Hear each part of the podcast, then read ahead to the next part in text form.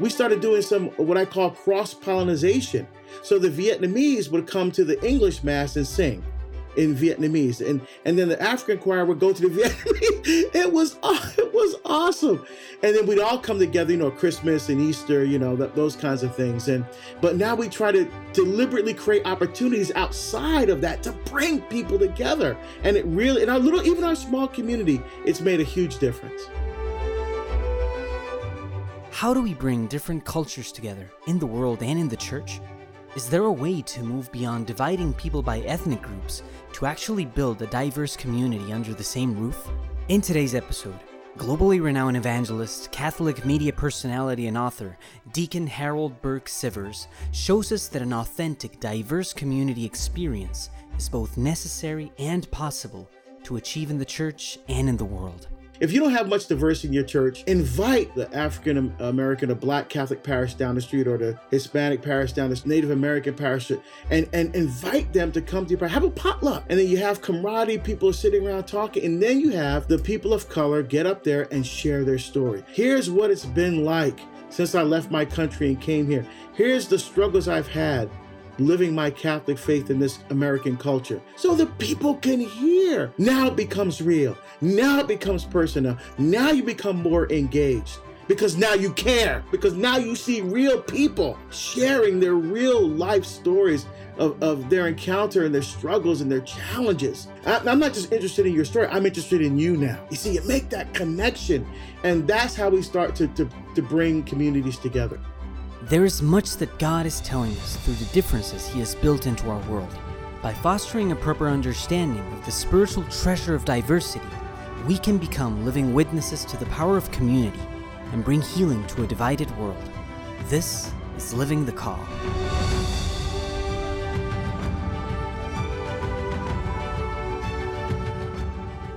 Deacon Harold Burke Sivers, God bless you, brother. Welcome to the show. Thank you. It's great to be here, Deacon Charlie. It's awesome to have you, man. I, you, you're a, you're a hero of mine, um, and for a lot of different reasons, and we'll get to some of those in a minute. But the thing I was most excited about with this show is like, well, we got Benedictine spirituality, we got scripture, we got you know male spirituality, we got the spirituality deacon we can talk about, we got media ministry, we can we could do so many different things. I'm like, I don't even know where to where to begin having the conversation. Maybe maybe you do, um, but there's just so much. There's such a richness in um, in your ministry and the things that you touch on that I didn't think that we'd be any worse for wear in terms of subjects for discussion.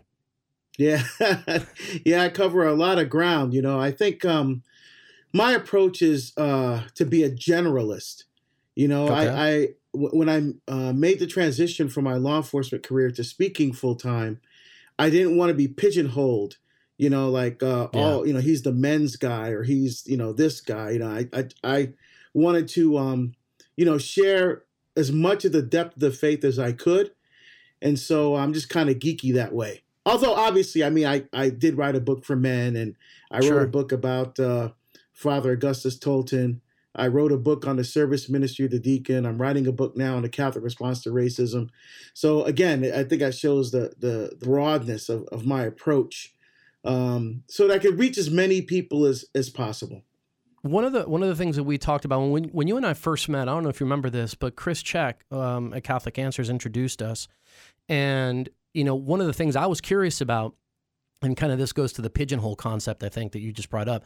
One of the things I was curious about specifically at that time was the state of Black Catholicism in the United States. Like that was something I was studying, I was interested in. So I thought I'd speak to you know people who are expert in that and have that that perspective. But in that conversation, it be, a, a couple things became clear and, and and I feel this myself as as a Latino and in ministry that oftentimes you know that can be a um, you know pigeonhole a opportunity perhaps something that you're not envisioning that leads you to feel or have people believe of you that that's kind of the subject matter or area that you want to speak about. And at the same time it is important and there is a specific experience that we can share with others. So like that whole idea is, an, is a balancing act for me. I can only imagine for you, especially post, you know, uh, George Floyd. Like, talk about that a little bit. I mean, how do you strike that balance? Because there's a lot of really worthwhile things the world should know about what it means to be black and Catholic and the state of black Catholicism in the country. But at the same time, like you know you're a man of god husband father deacon and all those things have nothing to do with what color you are yeah exactly i mean when we die and stand before our lord jesus christ uh, in the judgment seat he's not going to say he's not going to ask me how black i was. I mean he's going to ask me you know did i did i do what he asked to do? Did i did i live the call that he gave me? Did, did i use my talents that he gave me to the best of my ability? Did, or did i just give him back what he gave me? You know did i multiply those talents? You know, tenfold, fiftyfold, a hundredfold. Yeah. Uh, but at having said that, um, there is a gift that people of color bring to the church, and people of different cultures. For example, in my parish at Immaculate Heart of Mary in Portland, we're a very richly culturally diverse parish. Half the parish is Vietnamese. We have people from probably eight or ten different countries on the continent of Africa. We have uh, Europeans. We have myself from Barbados, a few Caribbean folks there, and um, you know, so it's a, it's a very um, rich church, and we all bring our specific gifts to the church. So, for example, the Vietnamese have um, beautiful music and traditions that they bring into the parish. Uh, the Africans bring their music and bring their passion oh, yeah. for worshiping the Lord you know, uh, as, as part of uh, as part of our parish life. You know, so so all of those things are actually supposed to be designed to bring people together. Yes, they're rich, and yes, they're different. Yes, they're different, but we worship one Lord, one faith, one baptism, one Jesus Christ that we all worship together. But we can bring these these beautiful, unique expressions of our faith into a parish. I think, which makes the parish life more engaging, more interesting, um, and uh, allows people to see that you know um, depictions of Jesus as his white European is not is not you know uh, necessarily um, uh, how we live that out in, in parish life. We can all bring our gifts uh, to to our faith. The the world tends to take things that are gospel principles and sometimes denies them, other times deforms them, other times both. Have you found something similar at this moment of a lot more emphasis on diversity? Yeah, I think so. I, I think, you know, I'll give you an example. I had a guy call me the other day that was interested in having me come to his parish. And he described his parish as country club white. That's his mm. exact words. Um, but but they they live amongst a diverse community, and they were wondering why they aren't getting more people of color coming to the parish.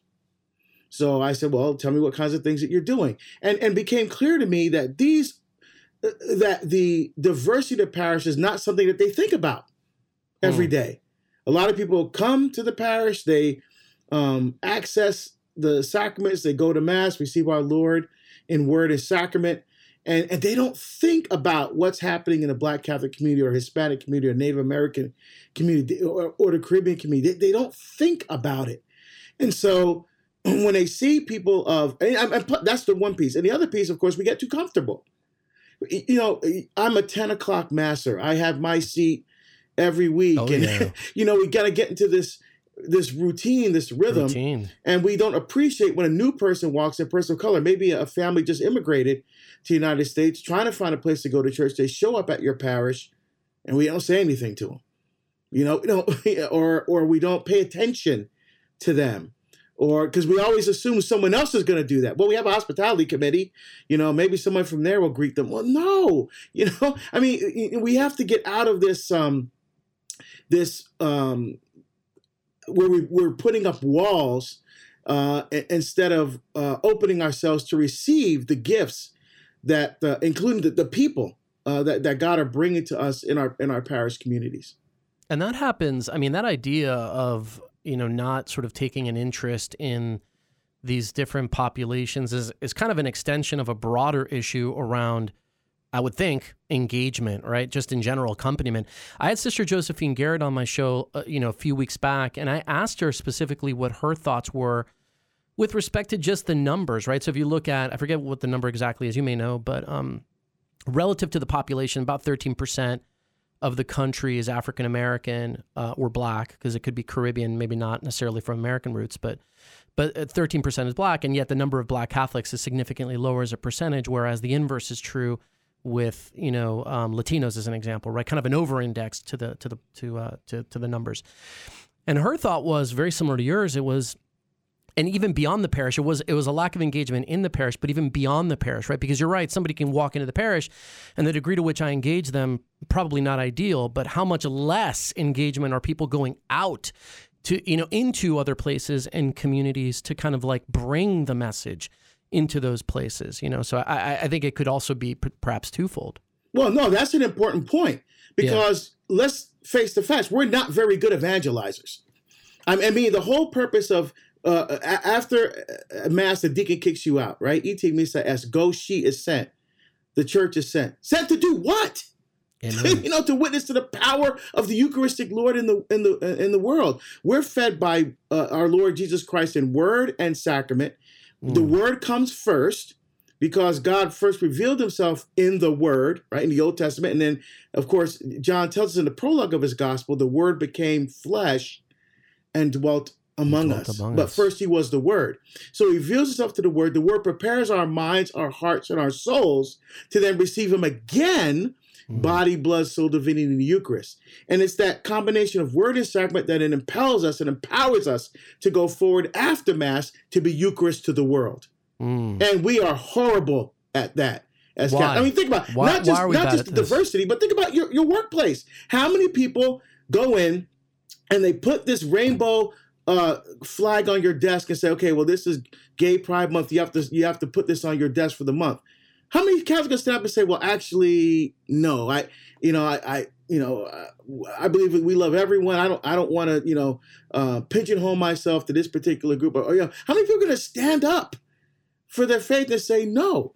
You know, I mean, I, on a plane, right? When, when I travel, I wear a crucifix because, yeah. you know, typically, you know, this Deacon Charlie, we, we typically don't wear clerics um, as as permanent deacons. And I travel in regular clothes, but I wear a crucifix everywhere. And so I was on a plane, and, and a lady uh, looked at me, and, and she goes, "That offends me," talking about really? the crucifix. I said, "Oh, then don't look."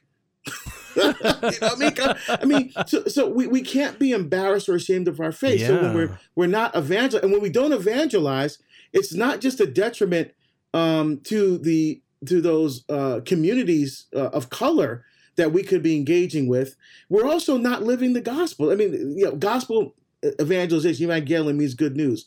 But actually, if you look a little deeper in the etymology, you'll see that for the Greeks, uh, I mean, for the Romans, it, it, yes, it meant good news, evangelium or evangelion in Greek, but except when the king proclaimed news. Because when the king proclaimed news, it just wasn't good news because news from the king could change your life. Right? Hmm. It wasn't just good news, it was life changing news. Mm. And hmm. that's the life changing encounter with Jesus Christ mm-hmm. that we are mm-hmm. supposed to witness to people. And, and, we don't do a good job at that. Now, do you, do you think? Uh, so let's talk about that for a second. Number one, we don't do a good job of that. I agree with you. I think that the evidence is pretty clear. Like you just look at data, you kind of see how we're doing as a church you know, I just got back from the Napa Institute uh, conference, which I'd never been to. Um, you want to talk about some uh, some uh, khaki and blue blazer crowd? That's the one. But nevertheless, a lot of great people, amazing uh, workshops, and all that. But the part that struck me was, is this getting better or worse? And if so, why? Why is it that we're not this, you know, people of evangelization that get shot out of a cannon with the ite missa est and like go into our workplaces and you know, change our email signatures. What is that? Is that distinctly an American thing? You've been all over the world. I mean, what is that, and is it getting better or is it getting worse? Well, I think uh, it's definitely an American thing. Uh, I don't see the same thing in Africa or Asia, which are the two countries that I traveled to. Well, before COVID, that I traveled yeah. to uh, the, the most. And um, you know, I think some of it is just a little bit of just spiritual lethargy on our part.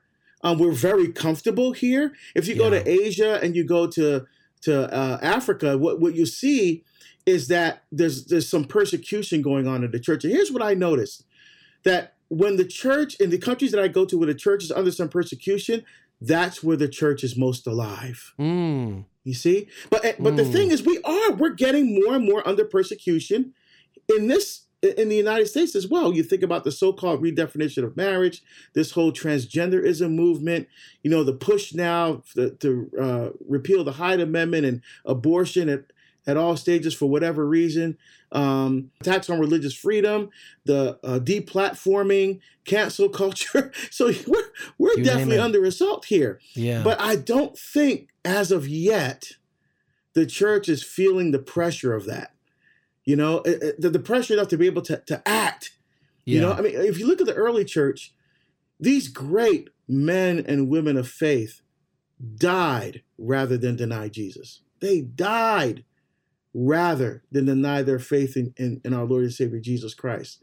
And, and, God is not asking us to physically die, like He's asking our brothers and sisters in Africa, you know, uh, uh, under Boko Haram who are being beheaded. And He's not asking that of us here. But we do have to find the courage to stand up for our faith and not allow this culture to run roughshod over us. And I believe that when it comes to this issue of race, this is the one area that we can take the lead in because we're we're one of the things that frustrates me about the Church of the United States, we're always reactive. You know, mm. when this whole thing about the redefinition of marriage was was coming or euthanasia, we should have been in the forefront of that conversation. We should have been engaging people, into, but instead, yeah. it passes. Then we put a statement out. Mm. What is that? I mean, yeah. that's reactive. But I think when it comes to race, we could be in the forefront now. This is an opportunity. Why? Because there's a vacuum when it comes to race relations in this country. Think about it. Back in the 50s and 60s, we had Martin, Dr. Martin Luther King Jr. In South Africa, they had Nelson Mandela. So these were men that, that people could rally around that transcended political ideology, that transcended racial uh, issues, that transcended differences and said, hey, these guys make sense. Here's someone that gets it. Here's someone we can rally around. Mm-hmm. We don't mm-hmm. have anybody like that today. So in the in the midst of this leadership vacuum, we have organizations that have agendas, and the agenda is certainly not bringing people together. Um, uh, they're they're trying to push their agenda, and the the actual work of healing injustice is not getting done. So now we're even seeing even more polarization in some areas now in our country. That's the the irony of this whole situation is you're right that we should be ta- not leading from the rear, but taking a you know kind of the the pole position on these issues for a thousand different reasons. Not the least of which, Deacon, is that we are the universal faith. You want to see diversity. Just take a you know cast a net over hundred Catholics and you'll see diversity in the pews in this country in every country, rich, poor, dark, light, you know, uh, able, disabled, uh, you know, every range of humanity. We we are the best example that I know of of showing that rich, true diversity, the beauty of different cultures and languages and perspectives and backgrounds. So, like, why wouldn't we be taking that position? No, exactly right. And I think one of the things that we can do is do a better job telling our stories think about it. I mean, I've been on EWTN basically every year since 2005. I have nine television series. But the most popular series on there is The Journey Home. Yeah. Right? Uh, think about it, because people are coming to Marcus Grodi and they're telling their stories Story. of Amen. how Christ came into their life and completely changed their life. And we don't do a good job doing. It. You know how many times I go to a parish and I talk about adoration? and I talk about well, how adoration has changed my life, people say, "Well, Deacon, how did you leave law enforcement to be traveling around the world, writing books and doing television and radio and podcasts and talking about Jesus?" I said, "I had no plan for that." I mean, the, the, the, Lord made it very clear where in adoration, in that mm. silence, we I entered into that silence. What I call like this year, I like to call the silence of Joseph. Right? We enter into that silence of, of Joseph, who has no recorded words in Scripture but his actions spoke louder than his words. So we enter that adoration, that place of silence, so we can listen to the voice of God and allow that voice to change our life. You know, mm. and, and so we don't do good enough job then telling the stories of how God changed our life. So, so I'll, I'll ask people to talk. How many of you had a powerful experience in adoration that changed everything? All these hands will go up. Wonderful. How many of you told anybody about it? No hands go up. See, we, we wow. keep the faith to ourselves. We have to stop that and start sharing. Here, here's one thing that I would recommend. I'm gonna and I'm putting this in my book for what, what parishes can do. One thing is, for example, if, if you, as this, as I mentioned before, this guy described this parish as country club white, right? If you don't have much diversity in your church, invite the, you know, the African American or Black Catholic parish down the street, or the Hispanic parish down the street, or the Native American parish, and and invite them to come to your parish. Have a potluck, man. People love food because people bring their food from their different cultures, and you know, you, you, well, of course you have to do this after COVID and all that, right? But you, you share food, and then you have camaraderie. People are sitting around talking, and then you have the people of color get up there and share their story. Here's what it's been like since I left my country and came here. Here's the struggles I've had living my Catholic faith in this American culture. Here's the struggles and the challenges that I've had trying to live my faith in this community so the people can hear their stories like, hey, these are real people. Hey, wait a minute. They're going through the same struggles with their kid as I'm going through with my kid. Now it becomes real. Now it becomes personal. Now you become more engaged because mm. now you care. Now you care because now you see real people sharing their real life stories of, of their encounter and their struggles and their challenges. And to enter into that story and say, you know what? I am really, I'm not just interested in your story, I'm interested in you now. You see, you make that connection, and that's how we start to, to, to bring communities together. And it, people don't have to travel that far either, right? I, I, I gave a, a, talk not too long ago, and one of the, the thematics that I that I put in that, to your point, Deacon, was about changing your watering holes, right? Kind of like trying a different place, um, you know, where you go whatever. It could be where you look for new people to join your apostolate, where you look for new employees, where you look for new partnerships. Change your watering hole and you'll find different people there. But in the context of that discussion, I mentioned one that's really easy. You know, I, I asked this person, well, how many masses do they have in your parish? And, and this woman was saying, well, we have like five on a Sunday and we've got one at nine and one at 1030, whatever. And I said, well, well, are all of the, like which ones do you go to? And there was like, I go to the tenth. To your you know to your point earlier, and the other ones were in Spanish. I said, well, right there in your own parish is a community of people who are literally sitting in the same pew as you that you may interact with just in the parking lot coming to and back from your mass, right? So oftentimes it's not even about going across town or across country or whatever, but like just literally in your own parish community, the the the, the folks who might be there. No, exactly right. And we had that same challenge. Our little parish at Immaculate Heart, we probably got what 210 families. Um, and we had this rich community. And when I first got there, when I first moved to Oregon and became a member of the parish, and I, and I still happen to serve as deacon there um, now, but when I first joined the parish, um, I saw this rich diversity, but then I saw silos. I'm like, wait a yeah, minute. For sure. The Vietnamese doing their own thing. Africans yep. doing their own thing. Europeans doing their own thing. What's going on here? So I, I brought it to the pastor's attention, and that's when we started – you know, um, we we that's we started with the potlucks. That's where I got the idea from. We started doing that, and you started seeing people come together in ways that was beautiful. And now, mm. in fact, we started doing some what I call cross pollination. So the Vietnamese would come to the English mass and sing in yeah. Vietnamese, and and then the African choir would go to the Vietnamese. It was it was awesome, and then we'd all come together, you know, Christmas and Easter, you know, th- those sure. kinds of things. And but now we try to deliberately create opportunities outside of that to bring people together, and it really, in our little, even our small community, it's made a huge difference. Yeah, that idea of bringing people just for the you know, for the music, for the hymns, for those kind of things are ways in which you can incorporate some of this, you know, some of these cultural aspects and kind of, you know, drive, use it as a bit of a forcing mechanism, maybe the wrong word, but to drive that kind of interaction, which ultimately leads to the story, which I do want to touch on in a second, you know, for sure. Just one side note before we, we get back to story, though, I had an opportunity to spend a little bit of time with Archbishop Cordileone uh, from San Francisco. And I thanked him for, you know, what in all other respects is kind of a liturgical innovation, which is normally not something that people are like, you know, doing rounds of applauses about.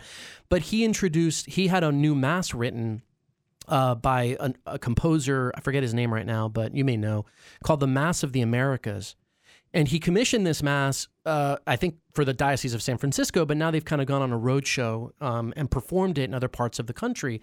And the sole purpose of the Mass of the Americas not the sole purpose. There's two main purposes, but one of them is to bring the Anglo and Latino communities together because there's such this kind of like two parishes in one building dynamic that happens.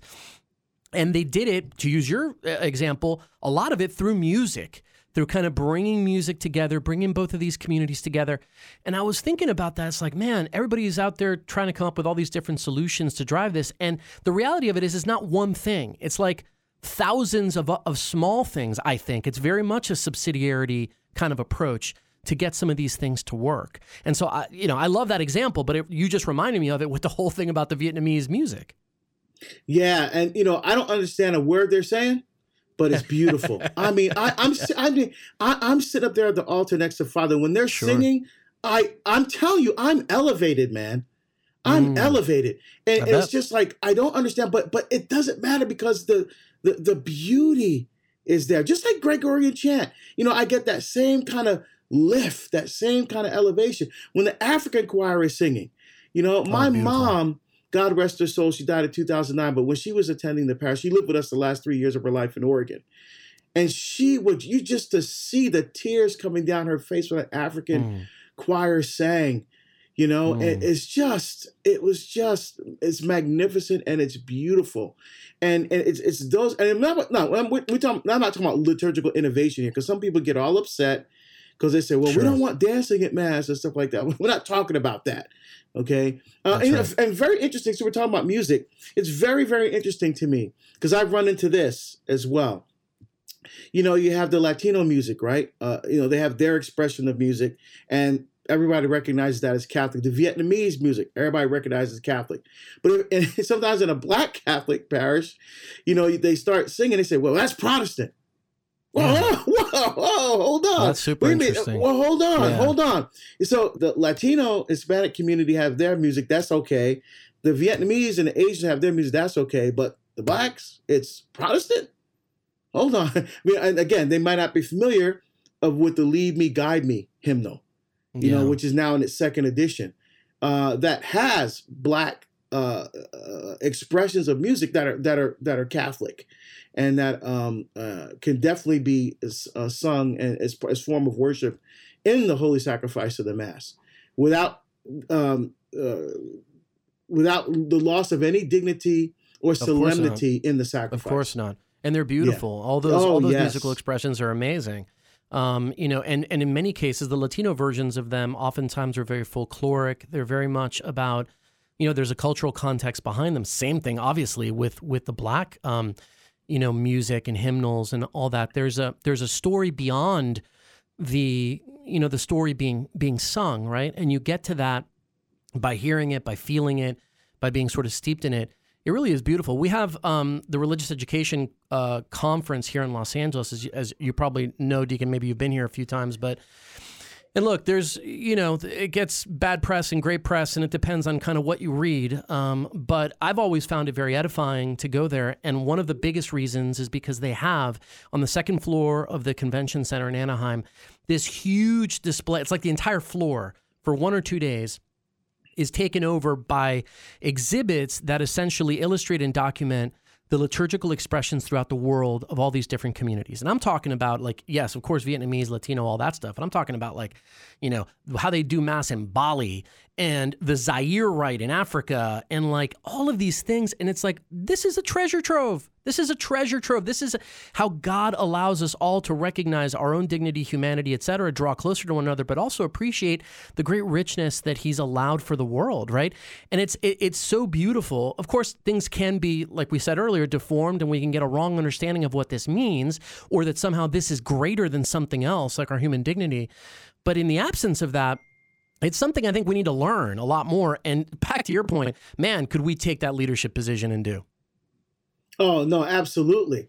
And um, I think we need to do a better job exposing uh, the treasures. You know, because well, that's yeah. what it is. It's really a treasure.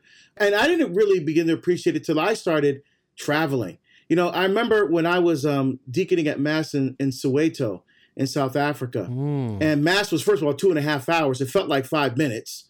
Uh, you know, um, but uh, did, did you preach? Is that why it was two and a half hours? Well, I did. I, I, I did preach in English. although the, they used uh, Zulu, Sotho, English, and Latin. And I oh, said, "Oh, wow. Father, okay. that was so interesting. You use Latin." He goes, "Well, Latin is what ties all of us together." As a Amen. universal church. I was like, wow, yeah. beautiful. But I remember up there when they were bringing up the gifts and the women, they were bringing chickens and they were bringing fruit and they were bringing, you know, not just money, but they were bringing the, from their harvest, from their, you know, from their gardens and stuff, you know, uh, and and they were the way they were bringing, they were swaying and they were rocking. There, it wasn't dancing; it was a beautiful movement that really expressed the depth of their love at, at hmm. being able to offer something to the Lord you know, uh, something of the bounty that he provided for them. And you just saw that. I mean, you got it. When you saw it, you got it. And I remember yeah. sitting there next to Father thinking, wow, this is incredibly beautiful. And also thinking, wow, this is not American. you yeah, know, I mean, think, I mean, because because sometimes I think we try to take those things, we try to Americanize them. It doesn't work mm. because the, that's not who that's not us.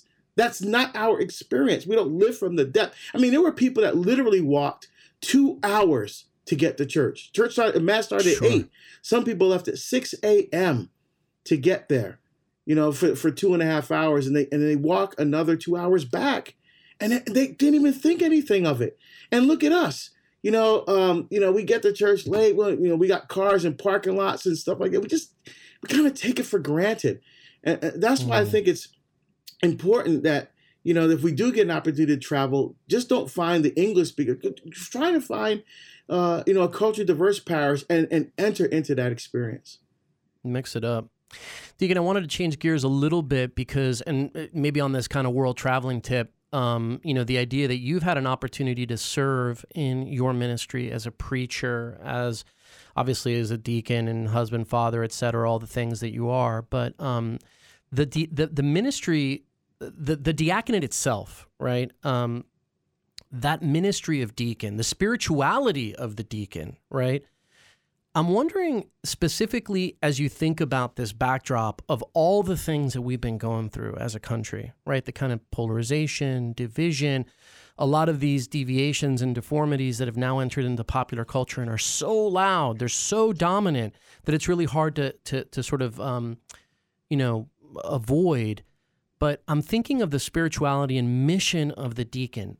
How how is that maybe more pressing now in this country than it has been before? If if you see it that way, maybe you don't, but how do you view that ministry of the deacon with respect to this backdrop that we've described about what's going on in the country? Yeah, no, I, I totally agree with you. I think um, deacons have uh, an essential role to play. In fact, I, I spend quite a bit of time talking about it in in my uh, book. I have a book coming out. Um, I think I have some advanced copies. Hold on a second. Sure. Yep, I have an advanced copy of it uh, uh, right here. As you can see, our life of uh, service. Uh, our life of service. Oh. Our life of service. The the handbook uh, for Catholic deacons and this is the advanced copy because the, the, regular copy has the imprimatur and all that stuff in it. But no, I, I talk specifically in there about how uh, deacons can can play an essential role. Um, you know, I think part of the because remember, if you look a little bit back at the history of the diaconate, the diac- there were there were always deacons in the church, right? Since Acts chapter six, and as during the tenth century, that there was this transition because they felt deacons were too powerful. They were archdeacons, you know, right. at the time, and uh, so they felt it, sometimes the priest had to go through the deacon or the archdeacon to get to the bishop, and so there was this shift where the diaconate went from a permanent order to a transitional order. So notice it never fell away. You know, mm. there were always deacons there, and they saw the deacon as important and essential in the life of the church. And it was actually um, at the Council of Trent that met from 1545 to 1563 that called for the restoration of the diaconate as a permanent order. All the way, because people think Vatican II, which which actually did it, but it was actually all the way back in Trent. years before. Yeah. yeah. it didn't happen because they also uh, wanted to start a seminary system. And guess which one out? The seminary system. So it was still Vatican II that the diaconate was restored. But I think today, uh, when I talked about, you know, how um, we always are, are coming from behind you know we're we're we're, we're always uh, reactive i think the deacons can be the one to leave that proactive measure in changing the way people look at the church the way we approach the church um, bringing people together in community. Like, for example, uh, Deacon Charlie, one of the things that I think that needs to happen now on this other side of COVID is a Eucharistic renaissance. What, what do I Amen. mean?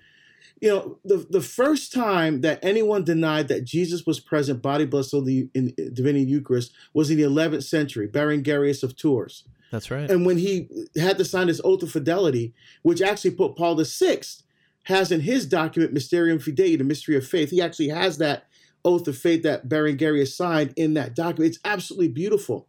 But what that did, you know, um, it, it, it, caused this Eucharistic renaissance, uh, adoration, Eucharistic processions. The, the, those started to become into more and more favor. And I think that's exactly what we need now. Um, we before COVID, 69% of Catholics didn't believe Jesus was present in the Eucharist. And then for a year and a half, they didn't, a lot of people didn't go to church, you know, because the you know the dispensation didn't say you you, you had to watch it streaming. It is it, it, said you didn't have to do anything. So mm-hmm. now, and I know the bishops didn't do this. That this wasn't their intention. But I've talked to a number of people who felt I don't understand. When I was growing up, I heard that mass was the most important. Never miss mass, you know. And for a year and a half, basically, they're saying it's not that. I mean, not that important. Again, that's not the intentions of the bishops. That's just the way some people felt during that this past year and a half. So I think we need is this this Eucharistic renaissance, this revival in the church to bring us back to life again. And what is Jesus saying? Unless you eat my flesh and drink my blood, you have no life in you. And I think the deacons can be the leaders in this. Why? Priests are still busy. They're worried about now, you know, things are up again. RCIA class is starting, youth group is starting, all this stuff. They all you know, they have all this stuff. But the deacons can be the one. You know, if your parish doesn't have Eucharistic adoration, how about the deacon once a week?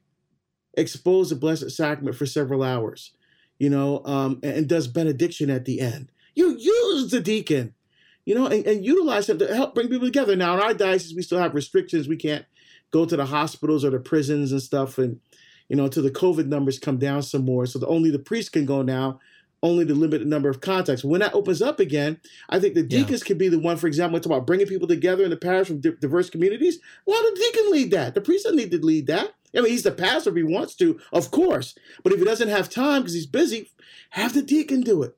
Deacon go and meet with the deacon from the other parish. You know, the, the, the Italian deacon meets with the black deacon or the Vietnamese deacon or, or the Latino deacon, and they get the hey guys, look, let's be the ones to spearhead this thing. You know, let's let's really work to bring let's show people that that we can come together as a people of faith and we can lead this. Matt, Amen. what? That would yeah. be awesome. That would be awesome. And I think it would also utilize the gifts of the, the deacon as servants because we're ordained to be uh, servants. Um, but it's it's taking the service ministry of Christ and in a um, in, in, in a permanent way, um, making that service ministry of life come alive, witnessing to the power of Christ in the world. And again, the deacons, even when the Pope, you know, I, I deacon twice at the Vatican, once for Pope Francis, a deacon reads the gospel. Oh wow! Even when the Pope That's... says mass, a deacon reads the gospel. So he's the the evangelizer. He's the one that um, uh, shares in the bishop's ministry of evangelization. Now, notice this. I, I point this out in the book. When the deacon is ordained, he's given a book of the Gospels, right? And That's you know, right. preach what you believe, teach what you read, and practice what you teach. And when the bishop is ordained, the book of the Gospels is held up over his head by two deacons.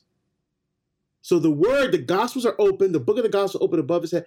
Is that see the connection between the bishop and the deacon, the gospel? Come on. Huge. See, yeah. the, I, I think there's tremendous opportunity here for, for deacons to help bring again it has to be grassroots it can't be from the top down it has to be this That's grassroots right. movement and i think the deacons could be the leaders in that and it would be a recovery to your point of things that have happened in the past because, you know, I, I have a, a, deacon brother of mine who jokes all the time about, you know, back when there were archdeacons and all that stuff. He says, see, that's what we need. We need Vatican III, the rise of the deacons. That's what he always says. He's like, we'll get the leather jackets. You know what I mean? It'll be great. But but the reality of it is, is that some of this would be a recovery of things in the past where the diaconate was, um, you know, much more clearly sort of understood as this kind of like you know heraldic presence of the bishop and administrative presence of the bishop and really being out into the world and taking advantage of the fact that we've got a foot in the world and a foot in the church and now i don't know how it is in, in your diocese deacon but you know one of the things that I, I begrudge silently and you can never begrudge someone's vocation or when god calls them but it seems to me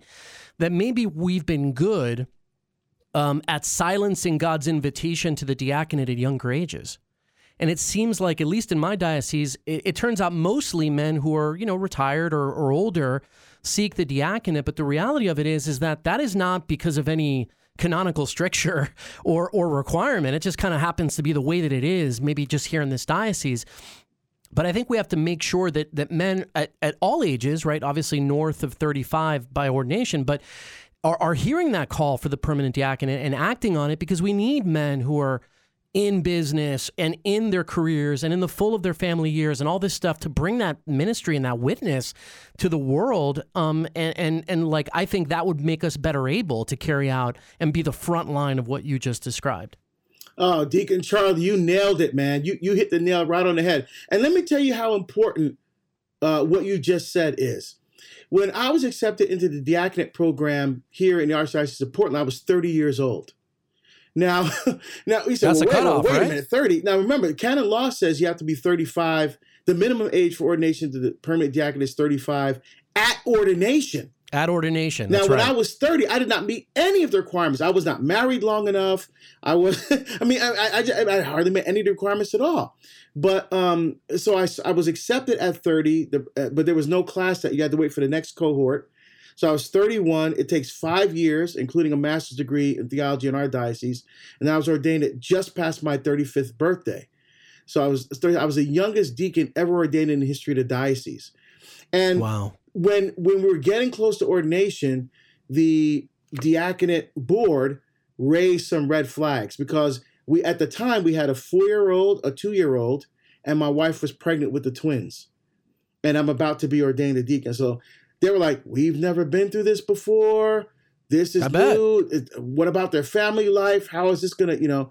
And so we had to have a special meeting with the archbishop before ordination. Me and my wife and someone from the diaconate board, and they and they and they brought it all wow. up. And wow. and the archbishop said, you know, um, the minimum age is 35, and I'm looking at everything in your file. I mean, you're you're ready. um, and, and we and I and I think that you guys can be a powerful witness to family life, especially being inspiration to younger families. So I'm gonna so I'm gonna ordain you. okay. So I mean, so it was you know Thanks it was a God. kind of a formality, but so um Thanks be to God. And now they they look at younger men with on a case by case basis. First, it was something they never looked at, and now they look at a case by case basis. Because you're right, um, you know, we I think if we had younger men, and that's also a point I make in the book too. If we had younger men and have um, bishops consider that as part of the formation process, you know, and, and, a lot of it depends on the wife. I mean, my wife, I mean, because I was a, a Benedictine in my twenties, so my my wife knew about my monastic background. Um, and knew that faith was was important. I, I, I still felt called to serve somehow that, that this diaconate was was it. I think it was the answer to God's call in my life, and she understood that. So she was supported from day one. And quite frankly, if it wasn't for her love and support, I could not be exercising the diaconate ministry the way I am right now. It, that this doesn't happen without her love and support. Um, so if you are younger, it's now don't try and talk your wife into it. I mean, she needs to understand. Wait a minute, what, what, what does this mean for me? I don't want to be home with the kids by myself. You know, so what we did was we got creative. You know, we went to the pastor and said, "Look, my wife said I'm comfortable with this, with him being away from this family for this many hours because I'm not going to stay with a four year old and two year old and newborn twins by myself. So I'm comfortable with this many hours a week where he's away doing things at the parish." And father said, "Fine." I said, "Fine." and it was never a problem because I honored my wife's uh, uh, wishes to to really balance that family, and I was working full time and and parish, uh, so it wasn't easy, but it's, it's definitely possible because all things are possible with God. Amen. Well, thank God that that bishop said yes and and ordained you. Look at all the i mean look at the fruit that your ministry has created. I mean are you kidding me?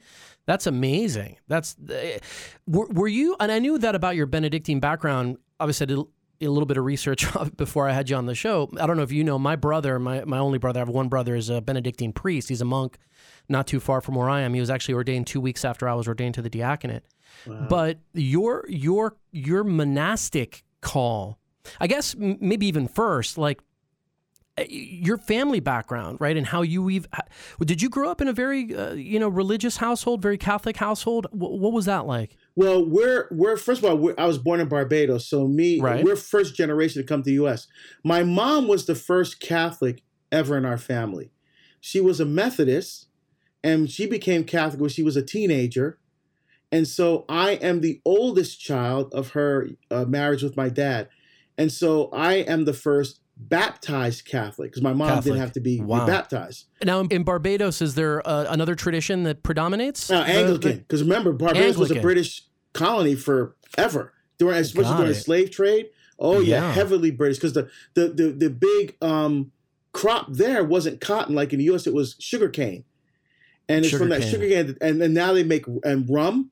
That was the big export. Absolutely. So they would harvest the sugar cane, make the rum, and then export it to different parts of the world.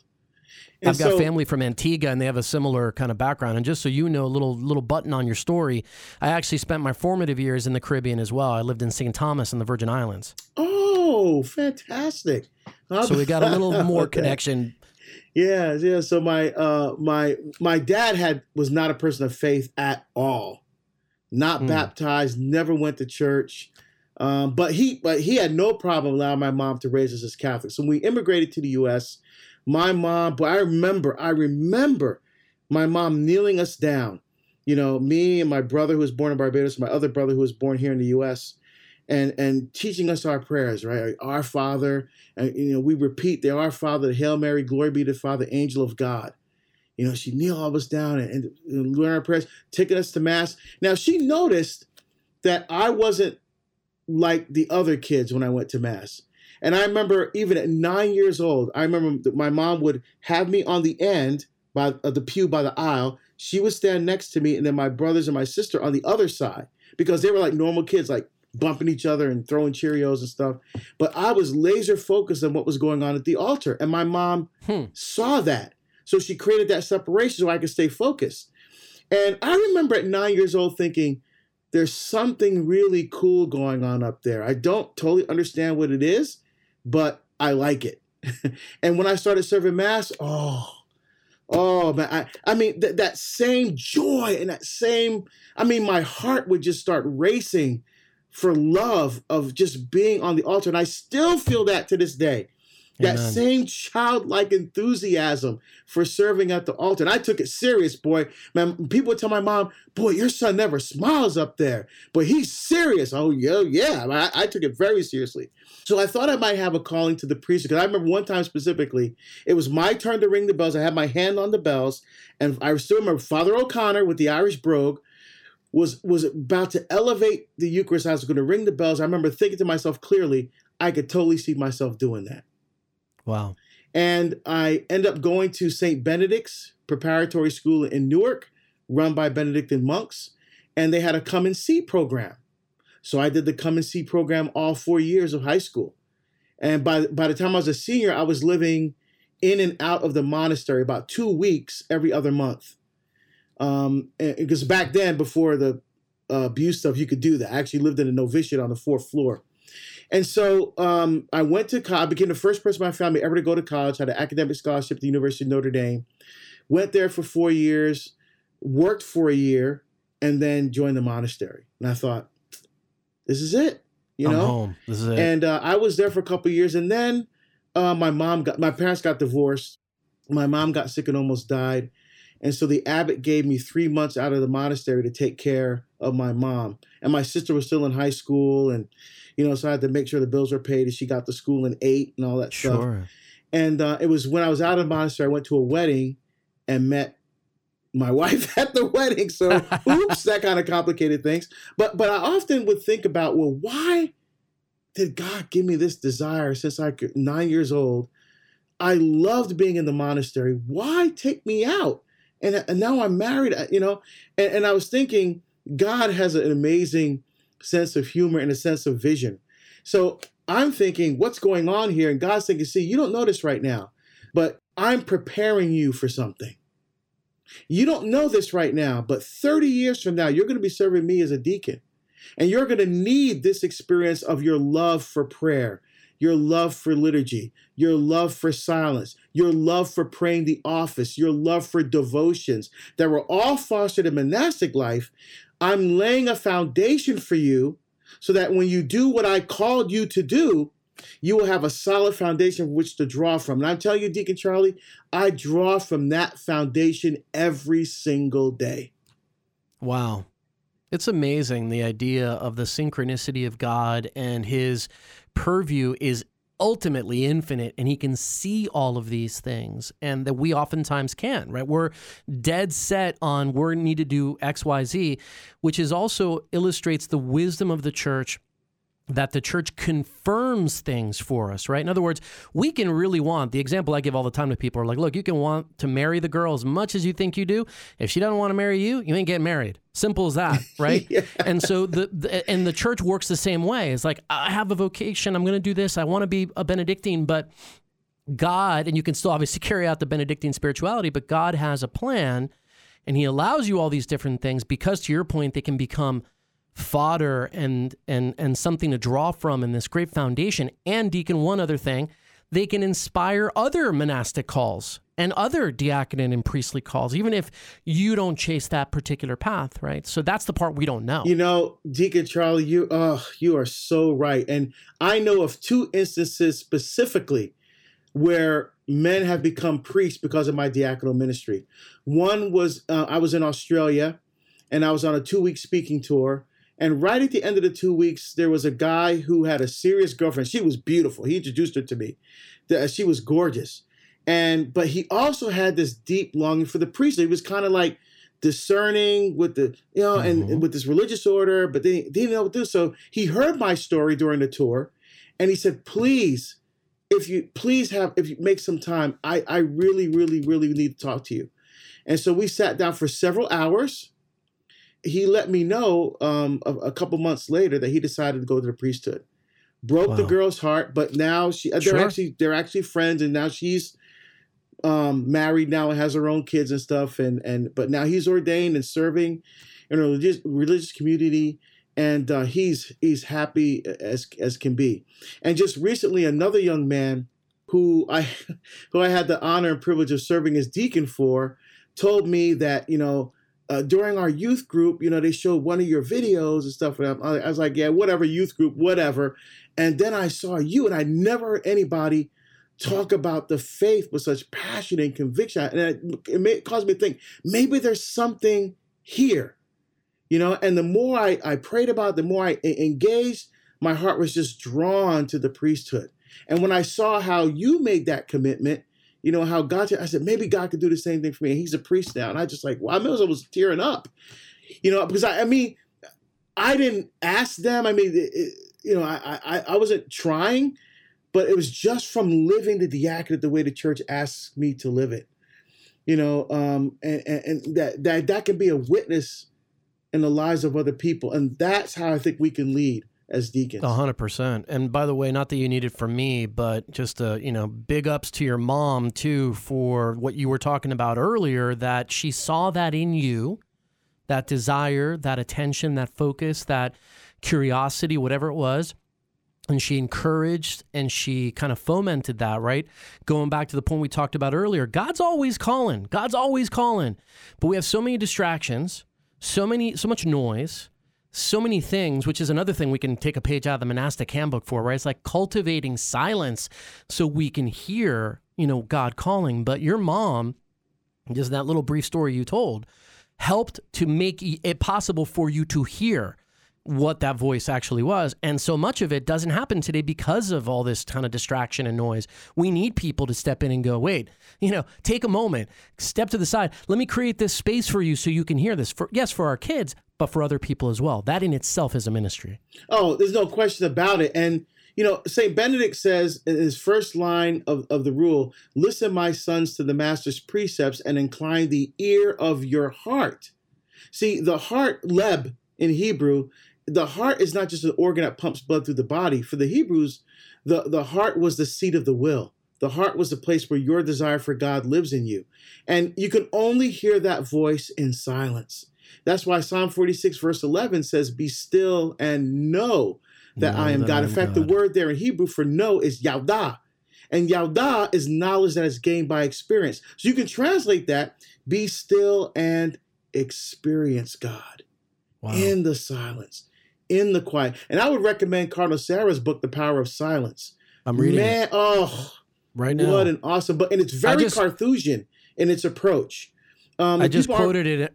I quoted it on the last show with uh, with my last guest because it was just so good. I have it here somewhere, but uh, not in front of me. But yeah, you're like nailing every part of it, and and and one step maybe even further, which we you know from a kind of contemporary understanding, maybe we don't fully capture, but the idea that God's voice, yes, of course, is can be heard in the silence and in solitude, but in a more transcendent way, God's voice is the silence, right? This kind of idea of like that is, you know, what his voice sounds like is when it's just the present moment and no distraction and and solitude with him, right? That's like mind blowing. You know, it, it, that's a great point. And in the Second Vatican Council document on the liturgy, Sacrosanctum Concilium, it talks about active participation, which everybody made such a big deal about. You know, we have to be actively sure. participating. But if you yep. look at it in Latin, um, the the word they use there is not, there's two words in Latin for active. One is activa, that's where we get the word active from, but but that means active engagement. You know, like for example, if you were watching a movie and you were actively participating, you'd be in the movie. But the word they use is actuositatem. Actuosa, actuosa is a deeper, richer, inner participation. So, for example, I remember watching The Passion of the Christ for the first time. And oh, it yeah. got to the scene where Jesus was carrying the cross and John was trying to get the Blessed Mother as close to Jesus as possible. And he told, and she was at the end of a portico. And John says, wait here, because he was trying to find his way through the crowd. And meanwhile, the Blessed Mother's standing there. And then at the other end of the portico, you see, you hear the, the whip and you hear the, the soldiers. And then you see Jesus fall. And Mary sees that and she starts to run toward him. Then it had a flashback of her, of Jesus falling down the steps. She dropped the clothes oh, and she oh, yeah. was running to, and it kept flashing back and forth. And I started crying because as Me a too. parent, me too. You can totally yeah. get that. But even 100%. though it wasn't real, it was just a movie. Man, you were participating. It's that kind of participation, and that's why Saint John Paul II said that one of the most active ways we can be present at Mass is in silence. Mm. And we become uncomfortable with silence at mass. Let's be real yes, here. I mean, think yes, about it. Have. You know, uh, uh, the first reading, Word of the Lord, thanks be to God. Music starts off responsorial psalm. Responsorial psalm is over. Reading from the book of uh, first letter of Paul to Timothy. After, ah, whoa, whoa, boom. Stop. Yeah, that's right. Yeah. The Lord is speaking to us in His Word. Can we take five seconds to allow that word to, to penetrate our hearts before we move on to the next thing? You know, even, even when I was serving with a priest, he said, Let us call to mind our sins. And I actually wait four or five seconds to have the people do, because he says, nudge me, your part. I'm like, I know. I'm actually giving the people time to do what you just asked them to do. You know, and even at communion time, there's a communion oh, song. don't get me started on that. there's a prayer one. after communion song. There's a reflection song after the communion song after the prayer. Come on, we're so afraid of silence that every minute has to be filled with something, and and I think or worse, or worse, Deacon, and the after uh, the reflection being used for like announcements or something. It's like, oh, yeah, that's the moment where you know you you just consume the body of our Lord. You know, it's like uh, I heard in a homily once a priest say that imagine this time after reception of the Eucharist as like, you know, St. John when he puts his head on our Lord's chest and can hear his kind of heartbeat, right? It's like, imagine that moment of intimacy. Cultivate that, but it's hard to do that when you're hearing about like you know they're they're selling uh you know pupusas after mass or something. You know what I mean? It's like you just can't get there. At least I can. That's so true. That's so true. yeah, yeah, and, and, um, and uh, I, I, mean that may be someone's only adoration time for the whole week. Is that silence after receiving communion? Mm, that's true. That's very true, Deacon. As as I thought, you know, an hour will go, goes by very quickly with you. So um, we're gonna have to have you back, God willing, soon. But um, before we go to our final segment here, called "Wait What." I wanted to just make sure that you had an opportunity to share with folks. You got so many things going on. You're obviously you're you know world traveler and author and speaker. You got a bunch of shows on EWTN and all that stuff. But what should people be paying attention to right now and where can they find out like kind of what you're up to and follow you in the best way? Yeah just deaconharold.com you know um because i'm i'm making a very deliberate shift. I think for me covid was a time it was a spiritual stop sign. You know i was traveling 250000 miles a year all over the world. And during covid obviously i've been hardly been going anywhere. I went for 250000 i think i did 5000 miles last year. Hardly any this year. Uh, well until the fall then things start picking up. But I think God really showed me like I need you to slow down. I need you to start refocusing. So the best thing to do is is go to deaconharold.com. I have a pilgrimage ministry which I'm doing be more actively engaged in. All my social media is there. I have 950 YouTube videos. Uh, I'm on uh, you know Facebook and Twitter and Instagram and LinkedIn and access to um, articles that I've written, radio interviews. All that stuff is uh, is free on the website under the media section. Um, even promos. I was in the movie um, Power in My Hands about the rosary. You know, so there's information there. Just just the easiest place to go, deaconharold.com. Very cool. Yeah, look, I'm happy to, even though I'm, uh, you know, I guess somewhat unhappy that maybe somebody in some far flung place isn't going to get the benefit of your presence in the flesh. I'm very happy that you can devote time, more time for media because, you know, you can reach a lot of souls in a lot of different ways um, with your film and video and, and audio work. So, uh, I'm definitely a big believer in that. So, okay, cool. So, ready to play? Wait, what, Deacon? Sure. All right, here we go. Three questions. All right.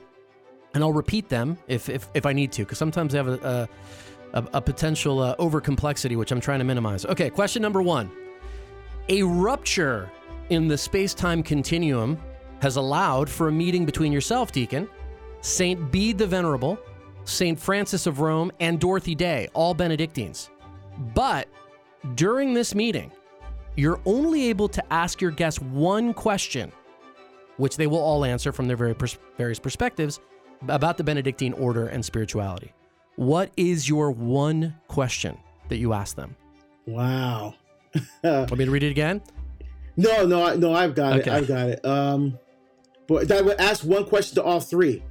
To all three, you get to ask St. Bede, St. Frances of Rome, and Dorothy Day the same question, all three of them about the Benedictine spirituality, the Benedictine tradition, St. Benedict, whatever you want, but you can only ask them one question uh, in this chance space time continuum meeting that you happen to have. Wow. I guess I guess I would ask, um, you know, because uh, they're I'm still they're all in heaven. So so uh, th- this balance of of uh, ora et labora right? Pray and work. Um, you know, how how have you found that in, in the in, uh, lived out in fulfillment of your life in heaven? You know, mm. you know, because that's where I mean, I because you're right. I'm a, I'm an oblate, a Benedictine oblate. So I live a Benedictine spirituality in my life every day. I read from the Rule of Saint Benedict every day. So I'm like, how how, how does that ora et labora play out in the eternity in heaven? That's a good one. You're going to get a lot. I could just imagine uh, the kind of answers you would get from those three characters. And yes, even though Dorothy Day, I don't know if she's is she a venerable yet. Uh, the other no, I think saints, she's so on her way. Yeah, she's on her way. So yeah, we probably have a good perspective on that. Okay, very good. Question number two. This one's fun. Which of the following is false about your home state of New Jersey? False about New Jersey. Number one. During the Revolutionary War, more battles were fought in New Jersey than any other state. Number two, the first collegiate basketball game ever was played at Princeton in 1869. Or number three, square dancing is New Jersey's state dance. Which of those is false about New Jersey? Wow, I have to say three. Okay. And I have to say, sadly, you are incorrect. Oh, okay. Square Square dancing is New Jersey's state dance. What? The yes, I don't know. I verified dancing? this. That far? It's, no, it, I, I wouldn't. I wouldn't have pegged that at all. I will send you the link myself. Wow. That's why, you know, we go through extensive research on this, Deacon, to make sure we get it right. the correct the correct answer is number two. The first collegiate basketball uh. game was not played at Princeton, but in fact, the first collegiate football game was. Uh, so, but not basketball. Okay. So there you go. All right, final question. This is a media related question. Here you go. You've booked an enormous gig. You're going to be given the microphone for exactly five minutes during the opening ceremony of the 2024 Olympic Games. Your message is going to be simultaneously broadcast throughout the world, translated into dozens of languages.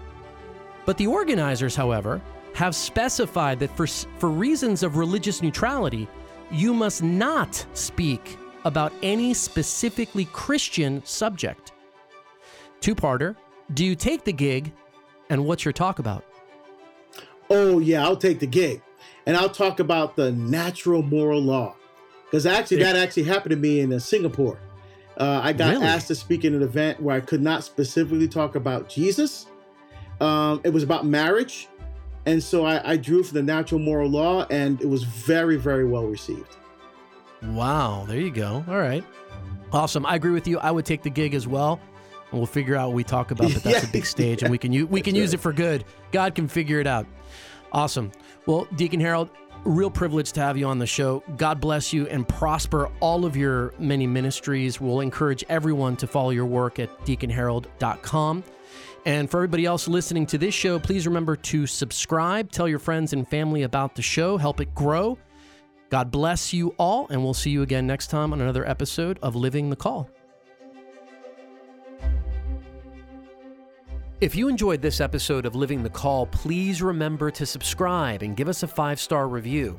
Tell someone you love about the show and spread the word. Living the Call is available on Apple Podcasts and Spotify and anywhere else you listen to podcasts. You can learn more about the organization behind the show by searching for the Catholic Association of Latino Leaders on any social platform or by going directly to call usa.org.